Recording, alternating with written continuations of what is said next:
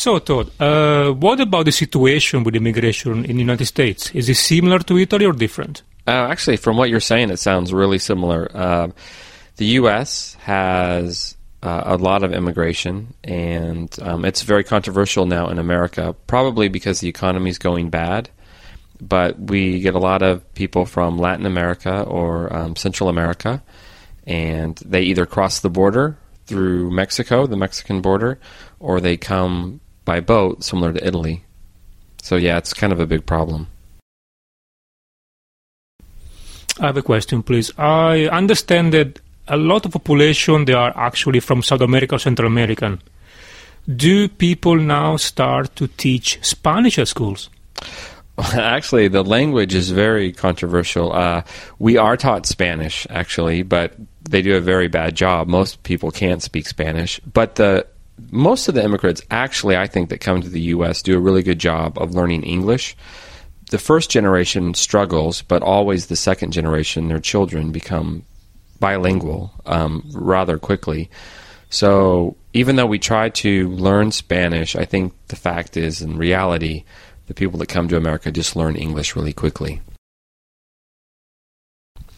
One more question, please. When a foreigner comes to United States and find a job, if get a job, he has the same amount of money can earn as an American or not? Oh, that's interesting. I don't think you can discriminate pay for a lower-paying job, whether you're an American or not. I think most employers probably pay the same wage, but what happens is only people that are new to the country often will take certain jobs.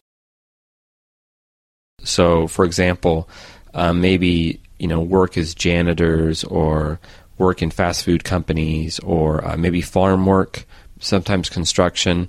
The pay is not that great, so they offer a really low wage, so only people that just arrive to America or are immigrants will apply for the job. So it's kind of a problem, because some people think if there weren't so many people coming into the country, then people that were born in the country would apply for those jobs and be paid more. So it's a very controversial thing.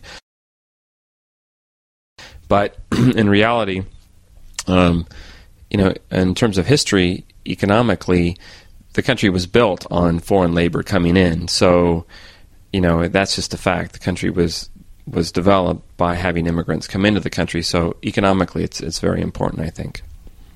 All right. Thank you very much, Todd.